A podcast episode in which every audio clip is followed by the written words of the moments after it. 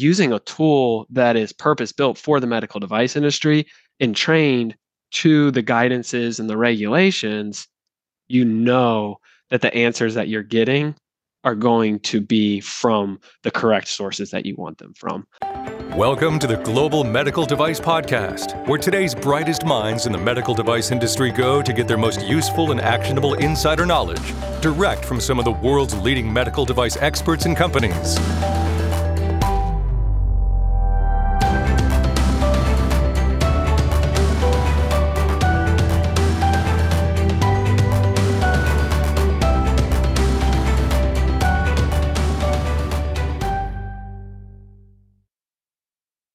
Hey guys, 2024 is right around the corner, so now is the time to upgrade your software stack.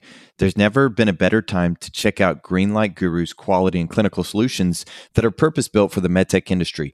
Greenlight Guru solutions have been proven to deliver a 50% reduction in time spent on design and development documentation, a 50% reduction in time spent preparing for audits, and much more. Greenlight Guru has been named the #1 medical quality management system by G2. So sign up for a demo today at greenlight.guru/demo. And for a limited time, we will give you a free quality manual. Let us know what you think. greenlight.guru/demo. Hey everyone, welcome back to the Global Medical Device Podcast. My name is Etienne Nichols. Today with me is Wade Schroeder, a medical device guru extraordinaire from Greenlight Guru. How are you doing today, Wade? Doing good. How are you doing, Etienne? Doing okay. Doing good. I shouldn't say okay or good. I should say great. Yeah, that's fair. Yeah. Especially because I get to talk to you today. We don't have matching shirts like the last time. I'm actually really sad about that, but I am excited about the topic we get to talk about, which is artificial intelligence, specifically as it applies to medtech. We've heard a lot about AI recently, but what's your take at the moment? Yeah, I think right now it's still early. I think we're still learning what tools work well for what tasks. And I think companies are still figuring out what they want to build. So it's still early, but it's neat to see kind of the direction it's going and how it can save time right now. Yeah. And one of the reasons we brought this up is because Greenlight Guru recently put out a report on this, and it's called the AI in MedTech Trend Report for 2023. We surveyed over 200 medical device professionals worldwide. We analyzed their use, but also their skepticism of AI. And so I don't know, I'd love to talk to you a little bit about this report. We'll put a link in the show notes as well so people can check it out. What were your initial thoughts when you started reading the report? Yeah, I mean, there's a lot of different takeaways from this. One of them that really stood out to me is just the barrier to entry with AI. And I think it's because a lot of people thought the same way I did, where it's, how much do I trust AI at this point? That there was, I think it was 84% of respondents this was a different one. Apologies. This was 65% of respondents didn't trust the accuracy of the data, which, it's a new technology. I think everyone's, not everyone, but a lot of people have tried out like ChatGPT and don't always get exactly what you're hoping for and things like that. So it's understandable. So that really stood out to me, and it gets me thinking of, how can we get to the stage where you can trust it? And what do we need to do to get to that stage? Yeah. And it was interesting just to look at the different usage statistics and basically who's using AI. And one of the things that I thought was interesting is that corporate executives are in the highest. There's 60% of corporate executives that we interviewed are using AI. And then manufacturing operations is second at 50%, with product development and engineering be 40%, which I would have expected product development and engineering maybe to be a little bit higher. And then clinical kind of tied with 40%, which makes sense, I would think. Quality and regulatory being the 28% and the bucket of other being 22%, but quality and regulatory being 28%, the smallest identifiable category. Why do you think that is? I think that ties back to what I was saying. I think they're, you know, quality is their job. They, like, they probably trust it a little bit less. I don't know if there's a correlation between those, but I also think about the tasks that you're using AI for, and not to like bucket corporate executives, but a lot of times they talk about being way behind on emails, and ChatGPT, that is probably the most common use I hear from, you know, talking to people in the industry, but also just talking to my friends. You know, people love using it to help them craft emails. And that's my, at least, assumption for why corporate executives might be a little bit higher, is because of those tasks that they're doing. The current AI tools out there fit that really well. Yeah. And, you know, one of the things when I think about AI, it's kind of like an iceberg. We're seeing the tip of the iceberg with the use of ChatGPT for manipulating your email, when in reality, there's this whole other world under the water that we don't really, don't always think about. And that's one of the things I want to get into with you in just a minute, as far as AI and how AI tools can help medtech specifically. But maybe before we get there, one of the things I wanted to throw out is, there are opportunities for early adopters. And I kind of equate this to my quote unquote early adoption of SolidWorks. When I was in college, I was trained on SolidWorks, 3D modeling, CAD, you know, computer aided design. And when I got out, you might think, okay, well, I'm not that old. It wasn't new, but I worked at a company that had, we had the drafting tables, we had NX ideas, we had, I think we had 5 different programs for manipulating software, including microfilm, or in looking at the drawings, to correct myself. And so I knew SolidWorks, so I was a bit of a go-to guy when it came to how to use SolidWorks, and because everything was going to SolidWorks. And I think that is kind of a tipping point for a lot of people coming out who know how to use AI in your company, because one of the things that I noticed, if I can find it, you know, this is kind of a bigger report. There are a lot of different things, but it was a high number of people who they had no training, or nobody in their company really knew much about AI or its use. So you can be that person, and I think that's an opportunity for medtech professionals. Yeah, definitely. That's a great analogy too, because I think just as for your company, it was kind of like the tip of the iceberg. It was, you know, the edge. They were transitioning at that point. I think that's where we're at with AI, is not many people have adopted it more than, we'll say, email. Not many people have adopted it beyond that. So if, you know, you're finding ways to adopt it beyond that, finding other tools out there, you know, built specifically for what you're doing with your job and quality or product development. Yeah, you can really be on the cutting edge and be really valuable to your company and to the industry by knowing that stuff. Yeah. On the flip side, I can't help but wonder if maybe we're also seeing something like we saw in the 2020s with Zoom fatigue, when everybody had to go to Zoom and they're like, oh, I'm video off, sound off. I'm just going to veg out on my chair while everybody does their meeting thing. Are we feeling a little bit of AI fatigue? I feel like maybe some people I talk to are. Yeah. I would say, especially lately, even just like thinking about this report, a lot of that, it was a questionnaire that went out a few months ago. And I think even in like these few months that it's taken to like compile all the data and put together the report, I think people have probably become even more fatigued in that amount of time, just because everywhere you look, it's, we have AI to help you with this. We got, you know, we integrate with ChatGPT and all this different stuff. It's like all the just, it's becoming almost annoying to hear the word AI at times.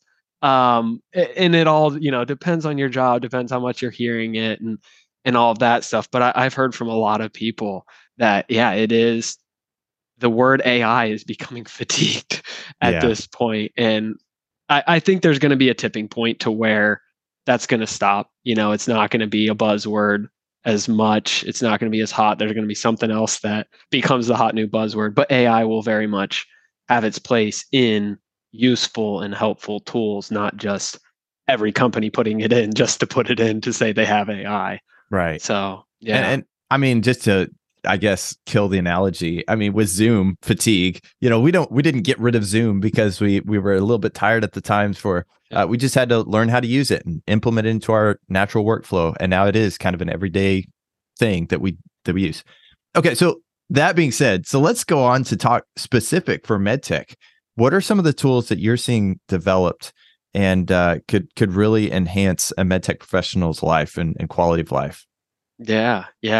I'm a little biased because I work at Greenlight, and so I get to see those tools. But some of them that are really neat. Just thinking about like what AI can do with the crunching of large amounts of numbers, putting it together and doing probabilistic estimations and taking natural language processing. That's what ChatGPT, people know it for, is like being able to put things together really easily, but also to understand what you're saying. So those two together, Greenlight actually has what we call risk intelligence. And we're embedding it into your ISO 14971 risk matrix to help you in making it easier to align to what the FDA is going to be expecting from you, but also to, save you time as well. And what that's looking like in our risk intelligence tool is you can actually take your product code, put it into this risk intelligence tool, and it's going to pull all of the data from the MAUDE database for you and put that together using Bayesian statistics. It's going to give you estimates for how often those things are occurring, the harms that have been reported for your product code, the harms and the hazards that have been reported for your product code in that MAUDE database. And it's going to give you that data in a format where you can have that list and decide for yourself, okay, looks like out in the industry, the products that have the same product code, these things are happening very highly. So we got to make sure we're targeting these, and we're targeting them early too in our design. So it can help you start your design earlier with risk in mind, earlier, I should say. And you can design your device from the beginning with those potential harms in mind, and to really mitigate those out from the very beginning, I think, which is huge. It helps that cold start problem where everyone experiences this in design and development. No one wants to start risk management. Everyone delays it, which isn't good. I mean, it causes issues, and we all know that.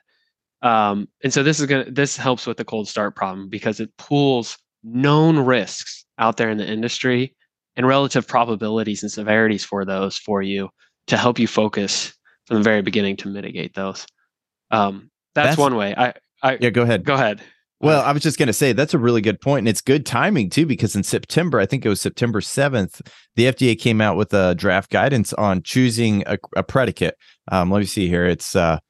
It's called Best Practices for Selecting a Predicate Device to Support a Pre-Market Notification 510K Submission. I looked it up while you were talking. I wasn't planning to talk about this, but it's just kind of really fits in well with what you're saying, because if you're able to go and look up those product codes or those harms and events in the field that are happening associated to your product code, it can help you also select your predicate, because one of the things they're recommending is they would prefer you not to be using any predicate device with an unmitigated use-related or design-related safety issue. There's like four different sections of this guidance, but that could help you get around those conversations, because you may think, oh, we're planning it. We already have designed for all those things. Well, you better be ready to talk to them, because if you have a predicate that has issues in the field, that's one of the things that the FDA is going to clue in on and really hone in on. So that's cool.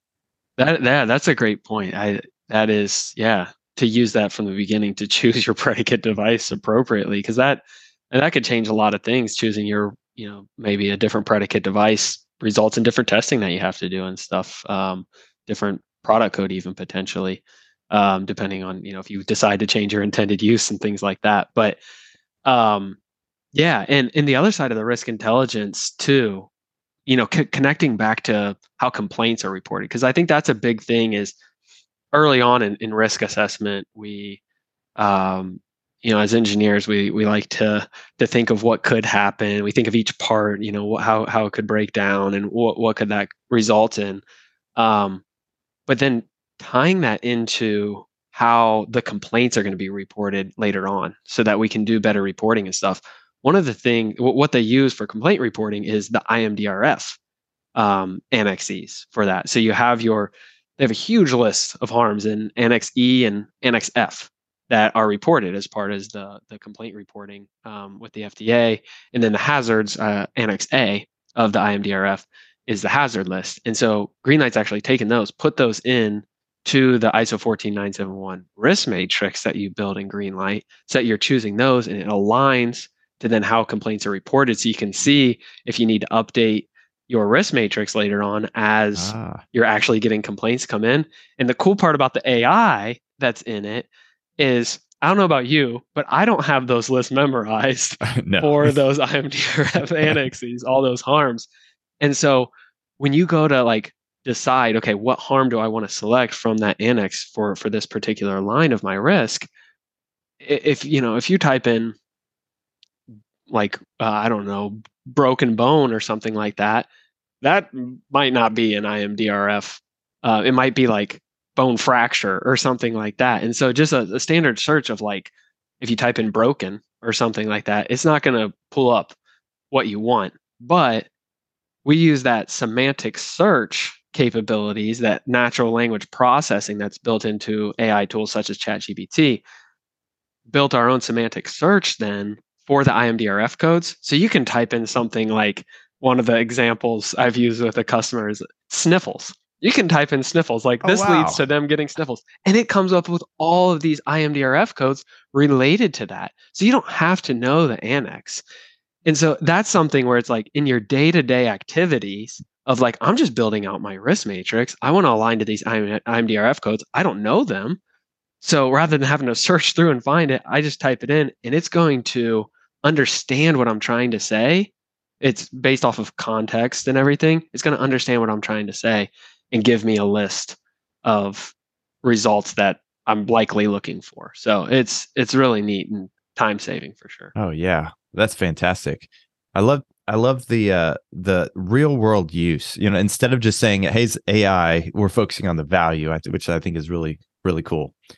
Yeah. Yeah. Getting back to the fatigue thing, I think that's, that's one of our focuses here. And I hope it's a focus of, the whole industry moving forward too, especially as other people start to feel this AI fatigue a bit, is like design for the solutions, design for those problems, those pains, the impact that you want to have for the customers, like reduce time in setting up your risk matrix, allow them to set up their risk matrix earlier and more accurate to their product code.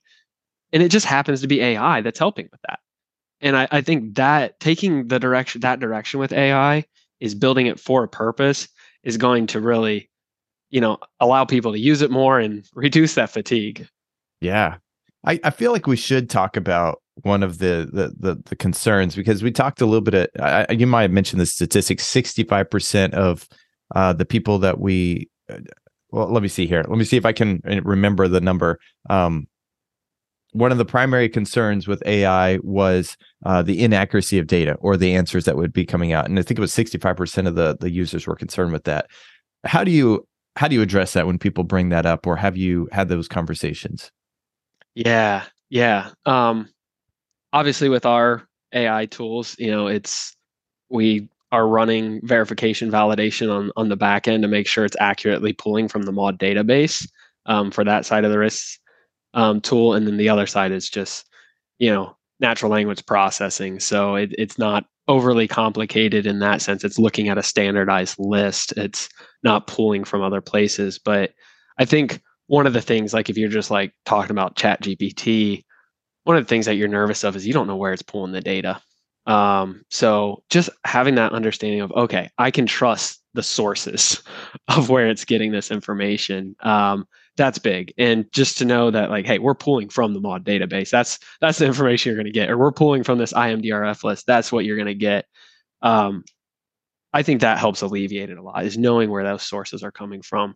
One of the other tools we're working on actually is, I would say, it's not, you could compare it to ChatGPT, I guess, but it is a chat interface, but it's a bot or an AI tool that's trained to the medical device regulations and to the FDA guidance documents. Whereas as you type those same questions into a ChatGPT, it could be pulling blog articles that Etienne wrote. And I don't know if you're, I'm just kidding. I'm just kidding. I would trust those. I would trust those for sure. But you don't know where it's pulling from. Like it could be pulling from forums that you can't fully trust and things like that if it's just a ChatGPT.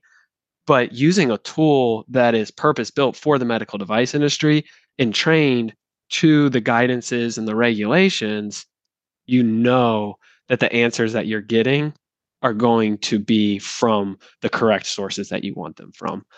So I think knowing the sources is really a big part of having more faith in the accuracy of the data. I think the tool you're referring to is the Digital Guru, which right now it's in, I think we have a wait list. So by the time this comes out, it could possibly be out. I don't know.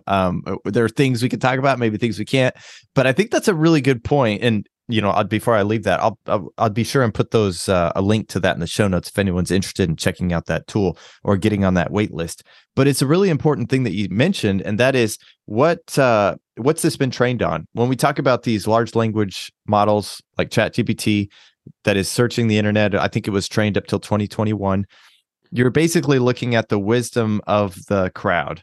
So basically the wisdom of the crowd, which is good to a certain degree for certain things. That's really great. I don't know if you've heard the example of if you have a jar of jelly beans with, you know, thousands of jelly beans and someone guesses how many there are in there, one person is going to be way off. The next person might be way off. But if you take, you know, once you get to about 1,000, 2,000, 3,000 people, they actually get really close when you average all the answers, which is really weird and just kind of blows my mind a little bit. And that's what we're talking about when we talk about some of these large language models that take in all the data. But so you take that model, think about that, and you say, okay, well, what if we took just medical device professionals, just guidance documents, just regulations, and now they're not just a random person guessing at a jelly bean. It's the person who put all of those jelly beans in that bottle. They know the answer. So I love that analogy. That's what they already know the answer. They counted them as they put it in. They had to create the answer sheet.